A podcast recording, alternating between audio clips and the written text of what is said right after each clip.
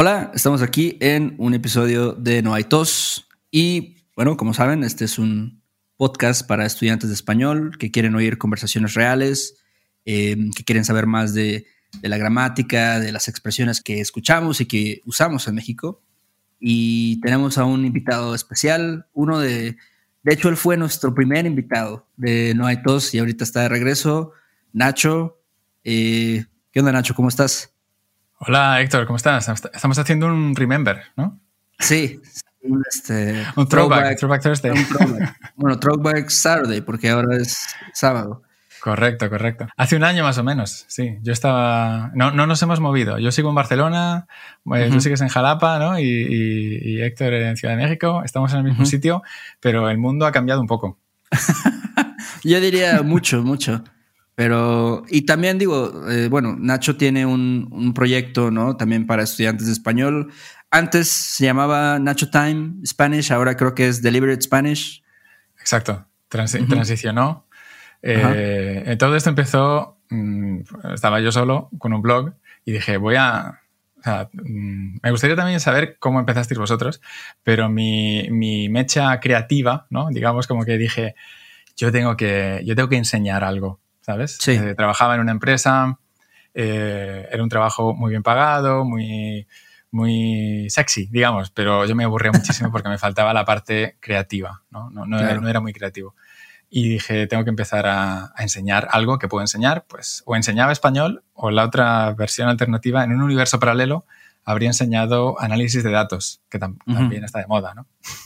Pero bueno, dije, vamos a enseñar español estudiantes de nivel intermedio avanzado que están, eh, yo lo llamo el purgatorio, como que quieren seguir mejorando, pero llevan años y años y no consiguen mejorar, pues estos eran los que más me interesaban.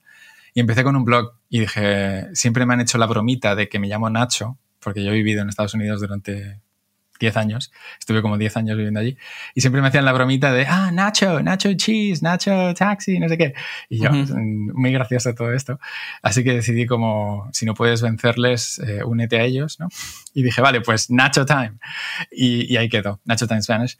Eh, lo que pasa es que el proyecto ha, crecido, eh, el blog se convirtió en un canal de YouTube, del canal de YouTube pasamos por Patreon, del Patreon pasamos a un curso y ahora es una especie de mm, plataforma que se llama La Comunidad. Entonces ya no tenía tanto sentido que fuera la comunidad de Nacho porque hay como 10 profesores. Entonces, claro. no es solo Nacho, ahora es Deliberate Spanish. Así, de acuerdo. Ok, y sigue siendo enfocado para estudiantes intermedios que siguen el, en el purgatorio del nivel intermedio. Eso es. Eso es, fue, es y será eh, nuestra esencia mientras exista Deliberate Spanish. Es cómo hacer, em, o sea, lo que te saca del purgatorio no es solamente escuchar de forma pasiva, sino que tiene que haber un componente activo, yo lo llamo deliberado, ¿no? que tienes que hacer algún tipo de práctica que te requiera un esfuerzo concentrado durante eh, periodos pueden ser breves, o sea, no hace falta que estés ocho horas estudiando español, pero a lo mejor un periodo de 15 minutos a 100% de concentración puede ser más útil que estar eh, viendo episodios de narcos durante dos horas, ¿no? Claro. Eh, y, da igual qué tipo de materiales utilices durante tus sesiones intensivas, ¿no? Puede ser un episodio de narcos, o puede ser un libro de gramática, que a mucha gente le, encanta la gramática. Lo importante es que al final de esa sesión te sientas como si hubieras ido al gimnasio, ¿no? Como si hubieras hecho eh, flexiones en español durante, durante todo ese rato. ¿Y cómo funciona el curso? O sea, si una persona se, se inscribe al curso, ¿cómo, ¿cómo es la estructura? Estamos haciendo tres cursos al año porque eh, había como dos modelos, ¿no? Yo pensé, o bien hacemos un curso de vídeo como hacen todos, eh, hacemos un curso, yo te, voy dando vídeos, los ves y ya está, pero no iba muy acorde a la filosofía deliberada, o bien em, te acompañamos, ¿no? Entonces, por eso eh, creé la comunidad, porque quería proporcionar una especie de plataforma que te acompañara durante, durante el periodo de aprendizaje em, y sobre todo porque es muy difícil cambiar de comportamiento. O sea, consumir información es fácil. Lo que es difícil es em, eh, acercarte a el límite de tu zona de confort. O sea, tú estás muy acostumbrado a lo mejor a em, hacer, no sé, revisar eh, tarjetas de vocabulario o estás acostumbrado a escuchar podcast en español mm, para estudiantes, ¿no? O estás acostumbrado a tener una conversación con tu compañero de intercambio, pero cuando estás hablando con desconocidos te cuesta más, ¿no?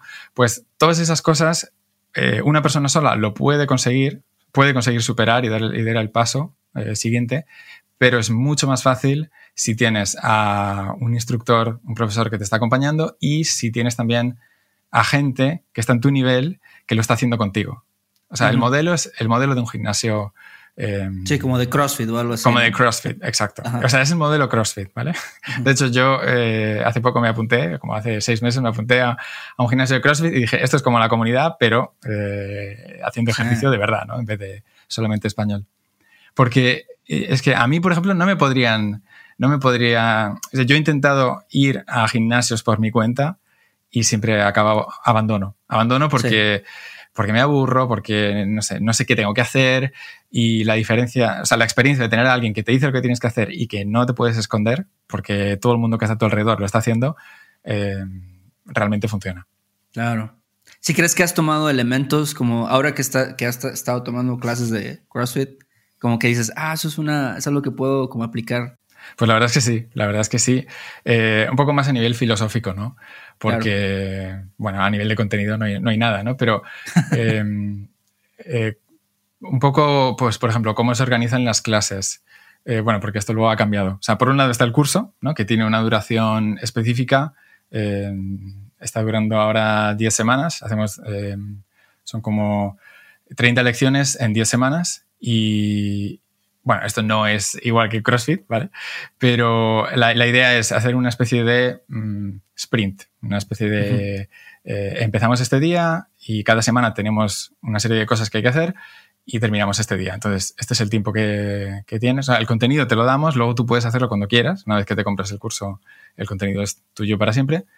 Em, pero la idea es que durante esas 10 semanas Em, aprovechando que estás confinado en casa por el coronavirus o aprovechando que estás de vacaciones, no sé, eh, le des el 100%. Y esto es un poco lo que te piden en los gimnasios de CrossFit, ¿no? que, durante esa clase eh, estés al máximo. Entonces son 10 semanas, o sea, si yo me inscribo al curso son 10 semanas sin parar. O sea. 10 semanas de contenido continuo, ¿no? Entonces ahí vemos eh, técnicas de estudio, vemos aspectos de gramática, pero no es lo principal porque o sea, consumir, yo, te puedo hacer muchas explicaciones y mucha gente puede entenderlo a nivel teórico y luego cometer el error. O sea, después de haber visto la lección, volver a cometer el error.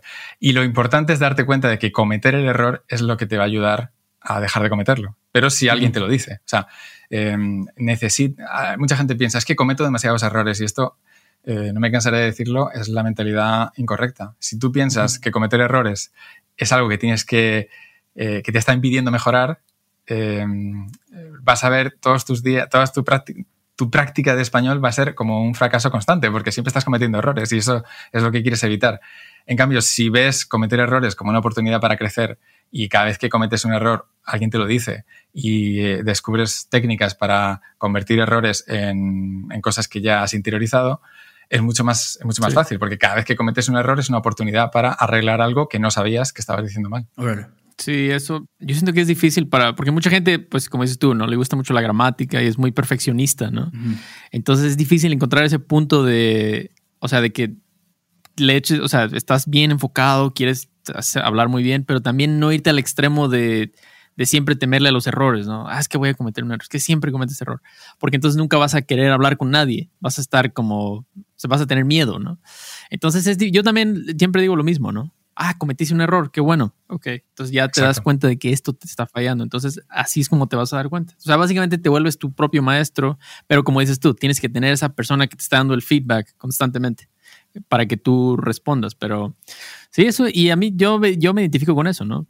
Y a, quién le gusta estar cometiendo errores, ¿no? Cuando estás hablando con alguien, tú quieres que todo sea muy smooth, ¿no? Muy así perfecto, pero pues sí, no hay de otra. Claro, a todo el mundo le gusta tener músculos también, ¿no? O sea, a todo el mundo le gusta no tener grasa y todo esto. Y es verdad, ¿no? Pero tú le preguntas, yo veía a los de CrossFit y, tenía, a veces pensaba, digo, voy a acercarme a este y le voy a preguntar cómo está tan, cómo está tan cachas. No sé si lo, dicen en México. no, ah, ¿sabes qué? Mamado. Esa sería otra expresión que relacionado a mamar o la mamada Pero decimos mamado cuando está así muy fuerte. Mamado. Ah, vale. Eh, sí, nosotros decimos estar, estar cachas, estar fuertote, estar hecho un armario, decimos también. Mm, sí, sí, sí. está hecho un armario, está como un armario. Eh, entonces, claro, tú le dices a ese al armario, oye, ¿cómo, ¿cómo te has puesto así? Eh, ¿me, puedes decir algún truco? Y se ríe, se ríe, ¿no? Eh, dice, bueno, pues pásate los, no sé, mm, ponte a hacer lo que yo hago todos los días durante dos horas y, ya verás que dentro de seis meses vas a conseguirlo, ¿no? Yo creo que es más fácil aprender un idioma que, ponerte fuerte. Ponerte mamado. Que ponerte mamado. Eh, pero bueno, esto ya es, relativo, ¿no? Bueno, hay muchas paralelas, ¿no? Entre hacer ejercicio y, y mejorar.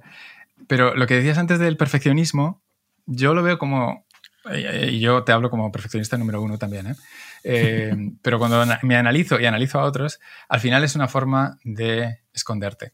O sea, mm. tienes miedo de que, mm, no sé, no des, la, no des la talla, no des la altura, em, que la gente te juzgue y todo esto. Y al final te escondes en tu perfeccionismo y eso es lo que te impide mejorar, ¿no? Em, yo tengo un alumno, por ejemplo, que me confesó que eh, su idea inicial antes de empezar con todo este proceso de español deliberado y voy a salir del purgatorio y todo esto, era voy a estudiar español por mi cuenta sin hablar con nadie hasta que hable perfecto y luego voy a tener mi primera conversación.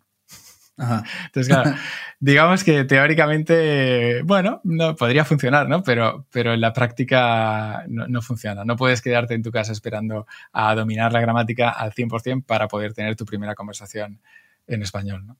Yo tampoco yo digo que, o sea, desde el principio, porque hay gente que quiere hablar sin saber nada, sin haber estudiado ni siquiera qué es el, tiempo presente, ¿no? Tampoco, yo diría, sí tienes que, yo, yo es lo que recomiendo, mira, estudia un poquito tú, lo básico, y después, no sé, ya cuando sabes unos cuantos verbos, entonces ya trata de tener una conversación.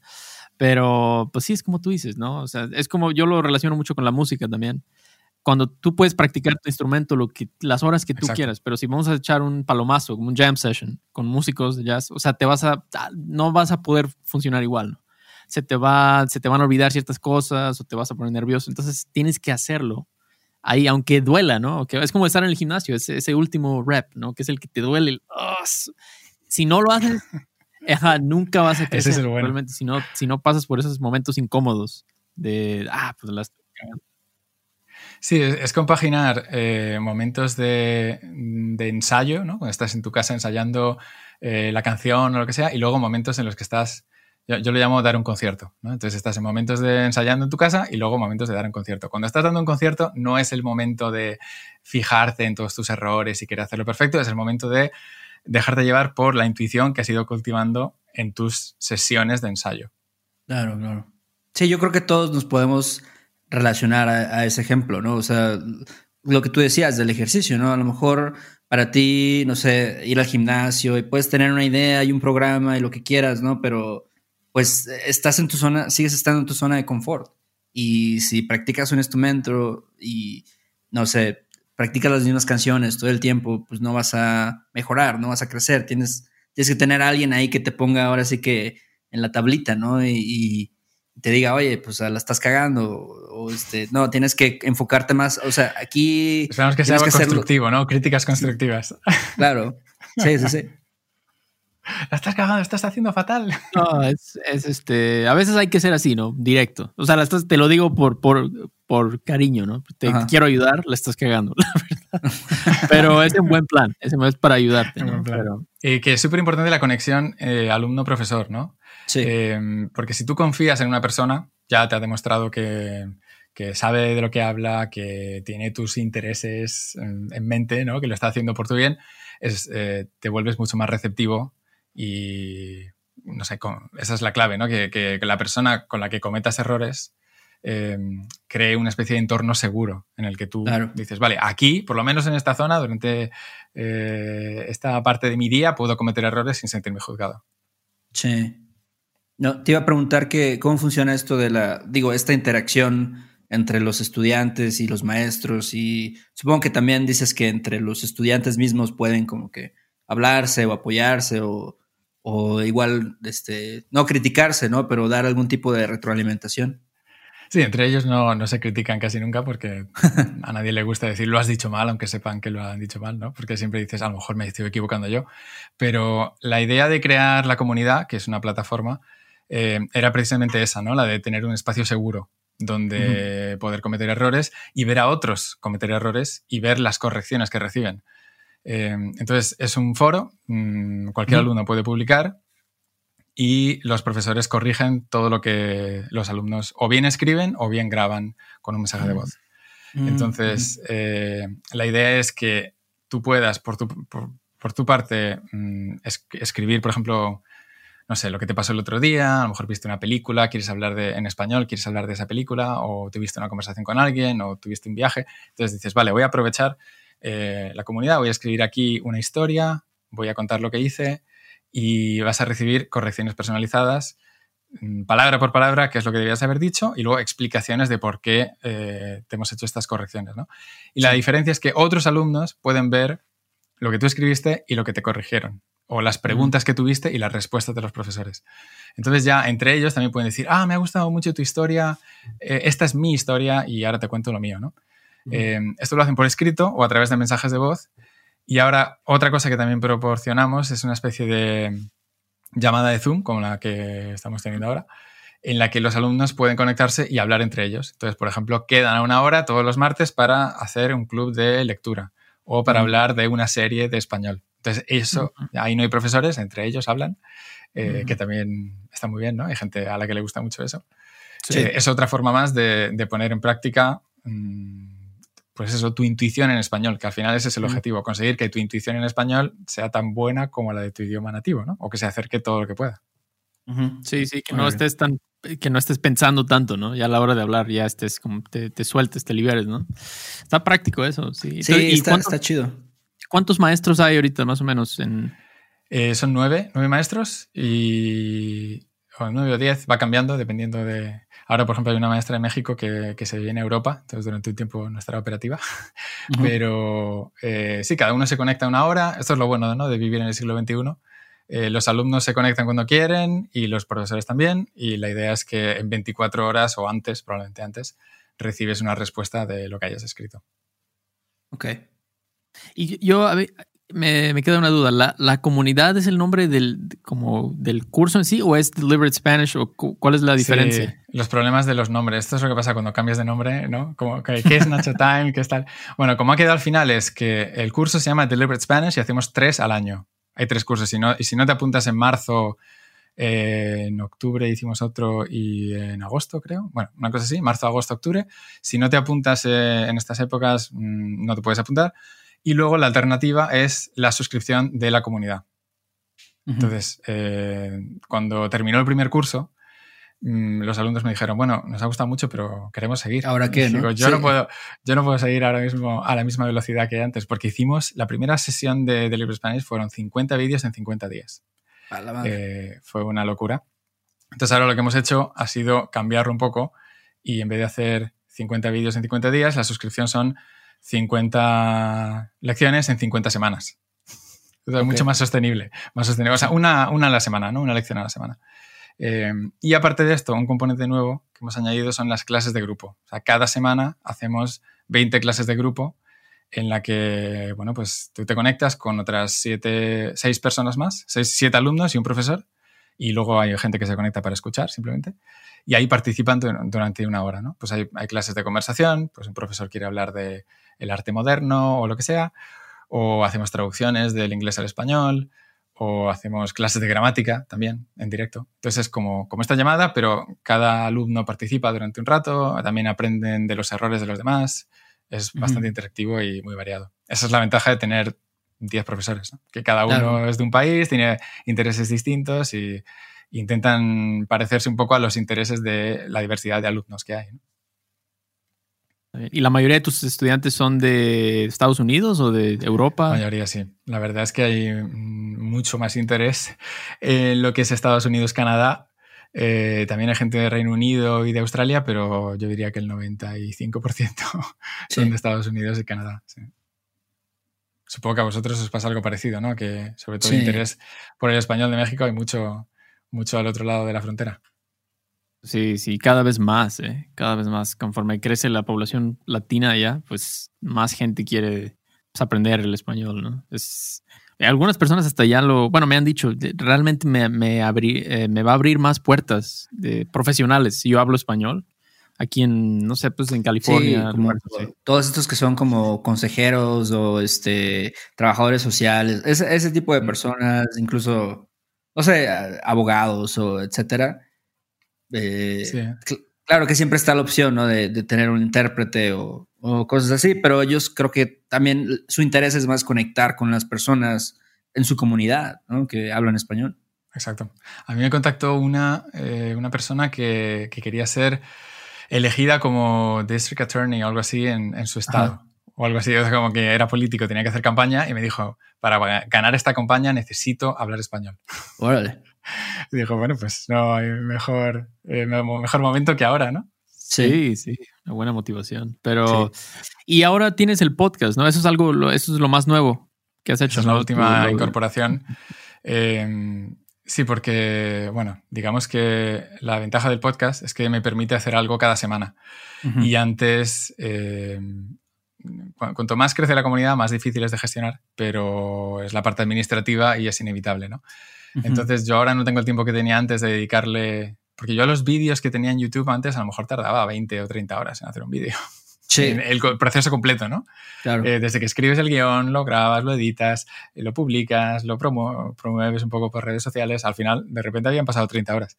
Y ahora no me lo puedo permitir, pero sí me puedo permitir pues tener estas interacciones, ¿no? Em, conversaciones em, entre mm, hablantes nativos o incluso a veces estudiantes y a veces hablamos de temas gramaticales y a veces tenemos conversaciones. Es muy parecido eh, a lo que hacéis vosotros. Eh, ahora hemos incorporado transcripciones, o sea, como subtítulos, para que los alumnos que, quieren mejorar la escucha tengan como una, una base de referencia, porque había algunos que estaban transcribiendo los episodios. Y entonces, claro, eh, para, en vez de transcribir el episodio y que cada día subamos un trocito y tal, dijo, mira, pues vamos a empezar a hacer transcripciones y así puedes ir palabra por palabra diciendo, ¿qué dijo en este minuto? Porque cuando hablas entre nativos, a veces te aceleras, ¿no? A veces dices una palabra así rara que otra, no, sabes, ¿qué dijiste aquí, no? Sí, es muy diferente, ¿no? Un, podcast que es, eh, pues, nativos hablando naturalmente a algo que escribiste, ¿no? Un blog que estás, básicamente lo estás grabando, como un audiolibro. Es mucho más simple, ¿no? Pero cuando están hablando los nativos, como dice Héctor, juntas palabras a veces, ¿no? Cuatro o cinco palabras, es, es un solo sonido, un bloque de sonido. Y la gente dice, ¿qué pedo con esto, no? ¿Qué, qué onda con esto? Pero está bien. Oye, Nacho, ¿y qué onda? Bueno, ya hablando de otros temas, ¿cómo está la situación del COVID por allá? Pues eh, no se sabe. A veces va mejor, a veces va peor eh, y va cambiando un poco el, baremo. ¿no? O sea, lo que, lo que podemos decir que es normal. O sea, yo, recuerdo en la primera ola em, llegar a. Eh, o sea, el límite, el momento álgido de la primera ola es una ridiculez comparado con cómo estamos ahora. ¿no? O sea, em, en la primera ola, pues estábamos todos confinados, sin salir de casa y había, no sé, 50 o 100 eh, muertos al día. Y ahora a lo mejor hay 300 muertos al día, ¿sabes? Y, la gente sale de casa y tal. Entonces, eh, la situación ahora parece ser que está mejorando un poco. O sea, cuando eh, todos los periódicos tienen una gráfica ¿no? en la portada en la que sale el número de casos y, ahora parece que está bajando un poco la montaña, pero no, no se sabe, ¿no? Y sí, pero sí sigue, como dijiste, ahora que hay otro confinamiento y esto son más eh, estrictos en cuanto a, las reglas. No hemos vuelto a tener, no hemos vuelto a tener confinamientos. O sea, tuvimos aquel confinamiento duro durante no sé cuántas semanas fueron y ahora lo que hay son restricciones de movilidad. O sea, no puedes, por ejemplo, dependiendo de la región y del número de casos, no puedes eh, irte de una provincia a otra Em, también todos los, casi todos los bares, eh, bueno, prácticamente bares, restaurantes estaban cerrados o no, no, podías comer dentro, tenías que solo comida para llevar y cerraban a una determinada hora. Em, hasta este domingo los gimnasios estaban cerrados y teníamos que entrenar en la calle, que tampoco tiene mucho sentido, ¿no? Porque es verdad que en la calle el riesgo de contagio es menor. Sí. Pero es un poco raro. Pero la gente está igual, digo, no está usando los no, todo, el mundo lleva mascarilla.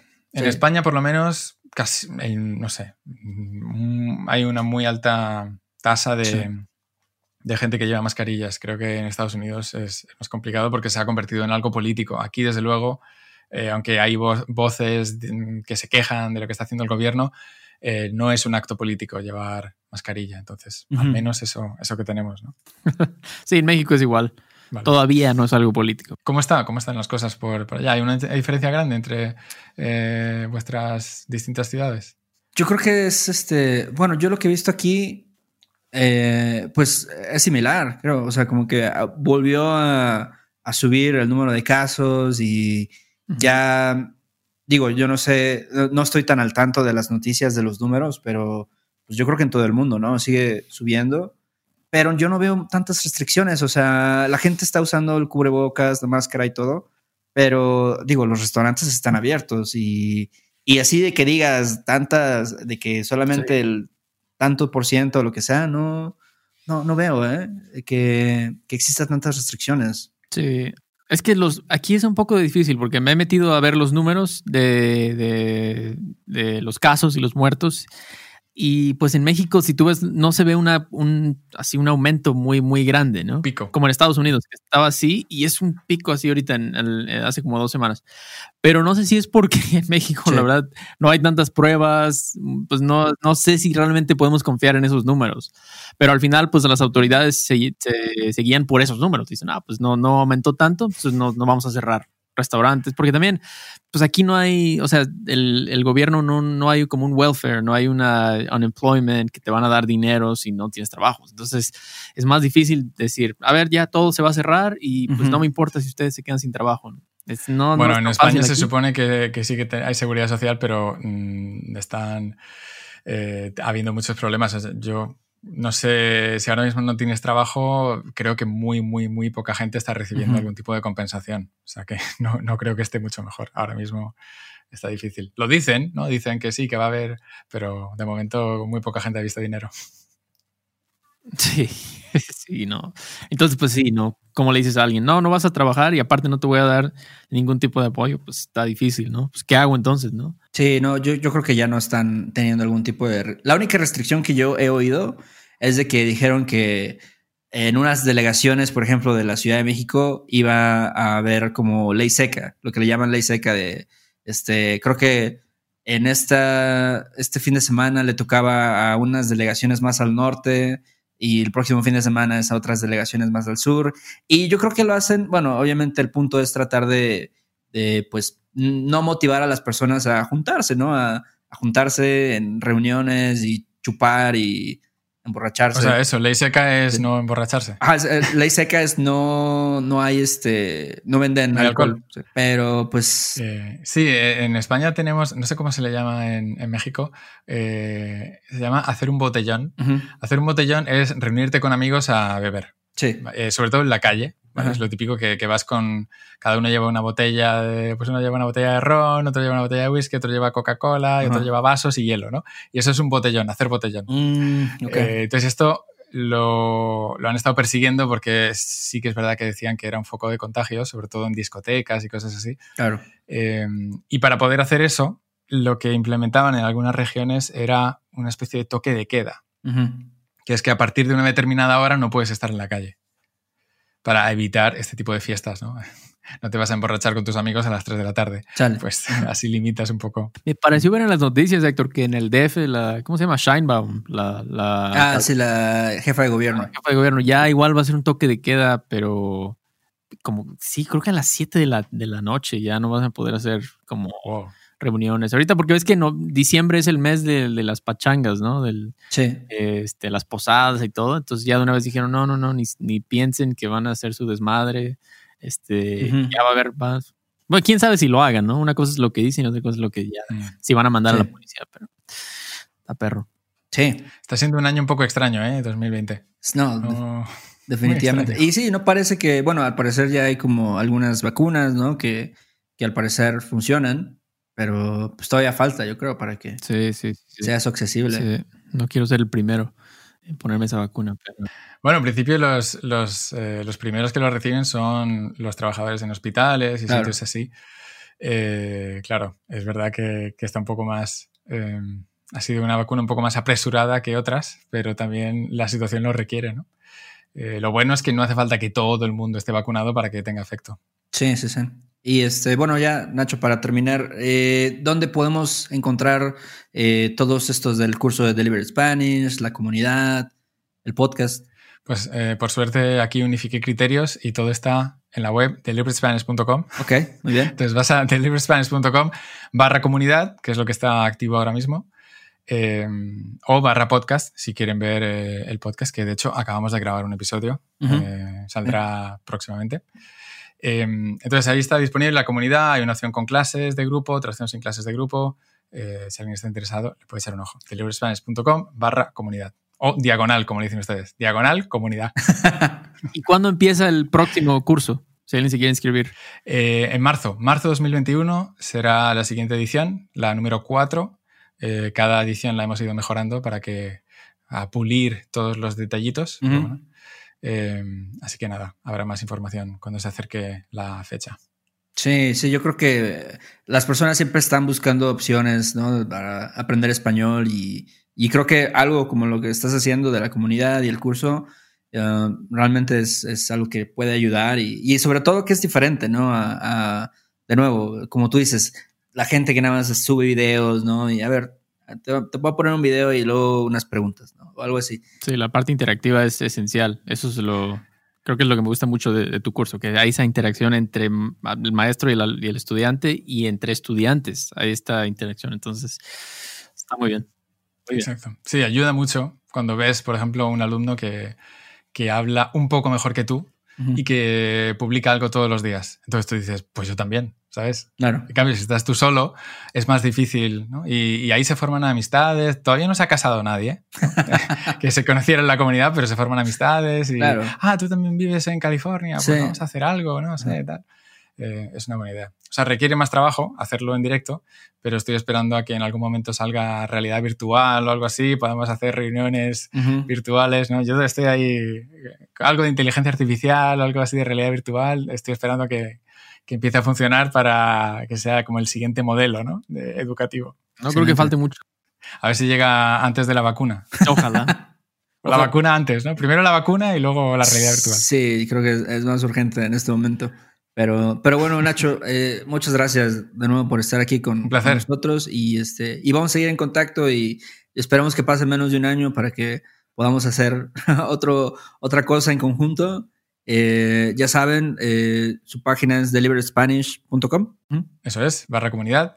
Y muchas gracias a vosotros también. Me encanta vuestro proyecto. Me parece súper importante que haya una diversidad de, de podcasts, de profesores, porque al final el objetivo es que los alumnos aprendan español y da igual de quién aprendan mientras estén aprendiendo y estén disfrutando del proceso, ¿no? del viaje a, a nivel más avanzado, que es lo que todo el mundo quiere hacer, hablar con fluidez.